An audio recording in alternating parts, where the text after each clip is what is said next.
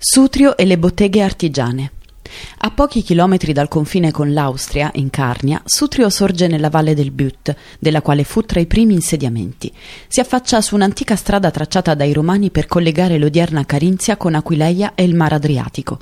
La popolazione del territorio è sempre stata molto attiva in campo artigianale, commerciale e agricolo-pastorale. Il centro storico, con il suo sorprendente patrimonio architettonico ed artistico, è ben conservato.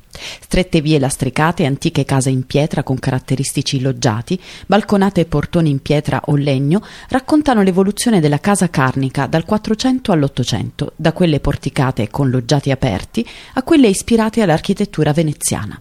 Il borgo è famoso per le botteghe artigiane di scultura e intaglio e per essere il centro regionale del mobile grazie ai suoi esperti marangones, cioè falegnami e artisti del legno. Lungo le strade si trovano varie sculture, opera degli artigiani locali con soggetti religiosi, naturalistici o fantastici. Visitabile tutto l'anno, in centro si trova il presepe di Teno, frutto dell'opera trentennale di Gaudenzio Straulino. È una natività ambientata in un paesaggio carnico.